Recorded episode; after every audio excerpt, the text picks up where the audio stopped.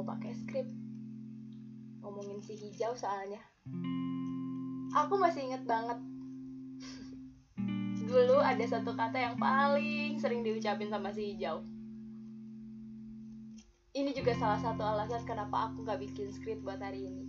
Aku nggak bikin skrip buat ceritain si hijau yang yang bisa aku bilang sebagai kisah kekaguman aku sama seseorang yang paling lama. Sampai aku mikir udah kayak utang yang gak ada terminnya.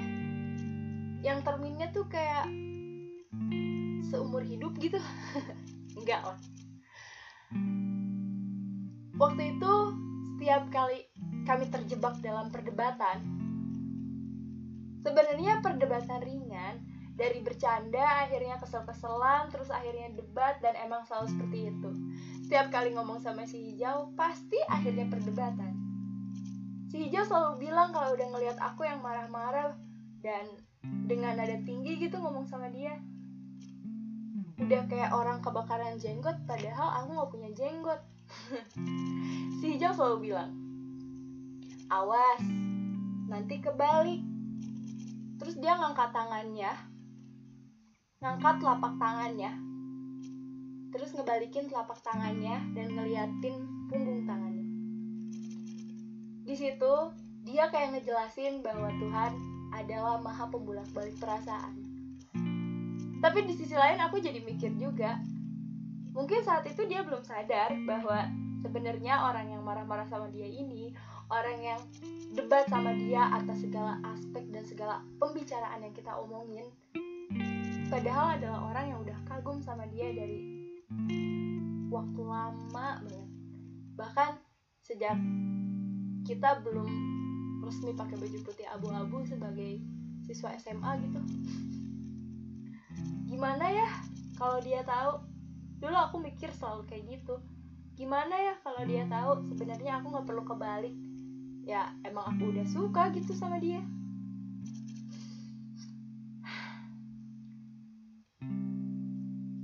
Tapi ada satu kebiasaan hijau yang aku pikir mending gak usah aja gitu. Hijau ini kayak obat. Dan segimanapun obat harus berhenti dikonsumsi kalau kita udah kembali sehat.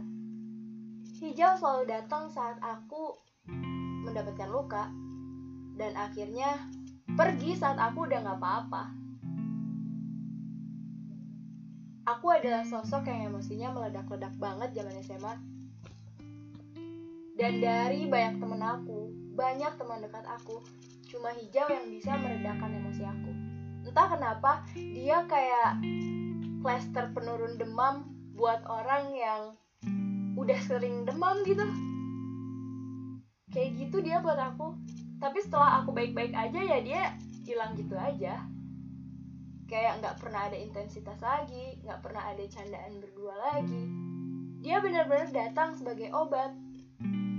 Sampai akhirnya aku sadar bahwa yang namanya obat ya udah nggak usah aku makan lagi kalau aku udah sehat. Meski kadang hati ngerasa nggak sesimpel itu meski kadang hati nggak sepakat bisa nggak sih kayak kadang minta lebih gitu sama Tuhan? Kayak bisa nggak sih? Si hijau nggak cuma jadi obat. Aku juga pengen dia jalan bareng sama aku kita nerima luka yang sama bareng-bareng tapi kita bisa jadi saling ngobatin suatu hari nanti.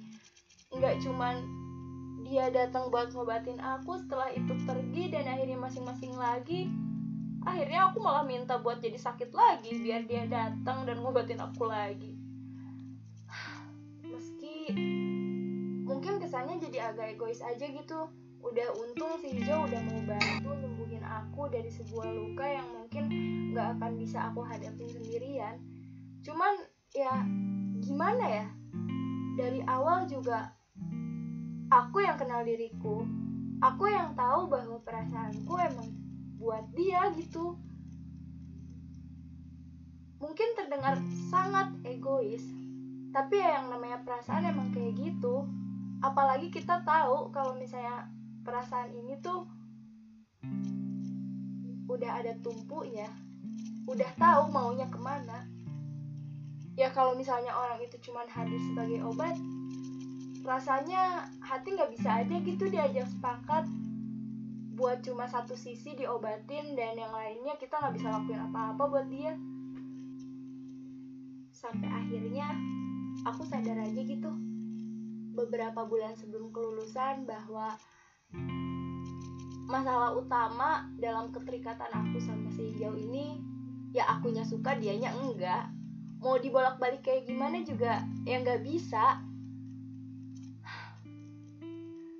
Kan katanya hubungan bisa ada kalau misalnya dua orang sepakat buat saling terikat. Sedangkan kisahku sama si Ijau aku pengen mengikat diri sama dia sedangkan dia ya pengennya sama yang lainnya. Susah bukan buat dipaksain. Jadi ya udah. Sekedar dokter sama pasien yang kalau misalnya pasiennya udah sembuh tinggal bilang bye aja gitu. Sesimpel itu keterikatan aku sama hijau tapi nggak sesimpel itu rasa aku sama dia. Aku pikir semuanya bakal hilang ketika aku dekat sama orang lain ketika aku lihat dia dekat sama orang lain juga. Tapi nyatanya ini bisa dibilang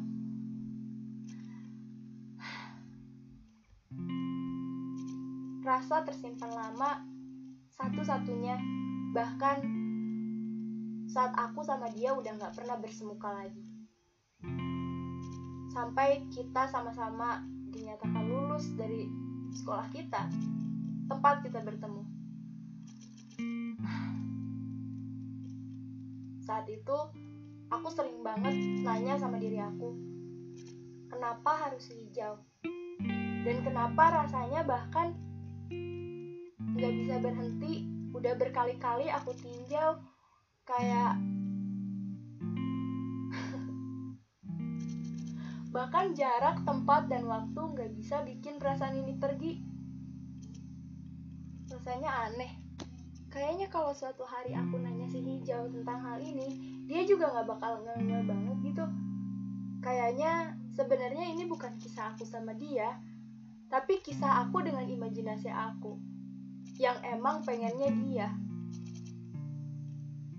Kisah yang sebenarnya aku bangun sama diri aku dengan perasaan aku sama dia. Pasti memalukan banget kalau dibahas suatu hari nanti. Kayak sebenarnya ketika aku ngerasa ada cerita tentang aku sama si Hijau, si Hijau bilang kayak kayaknya sih nggak ada apa-apa. Wah, malu-maluin diri sendiri banget ya ini kalau misalnya aku pikirin lama-lama hijau-hijau bisa gitu ya aku suka sama orang. Padahal orangnya udah minta buat gak disukain aja.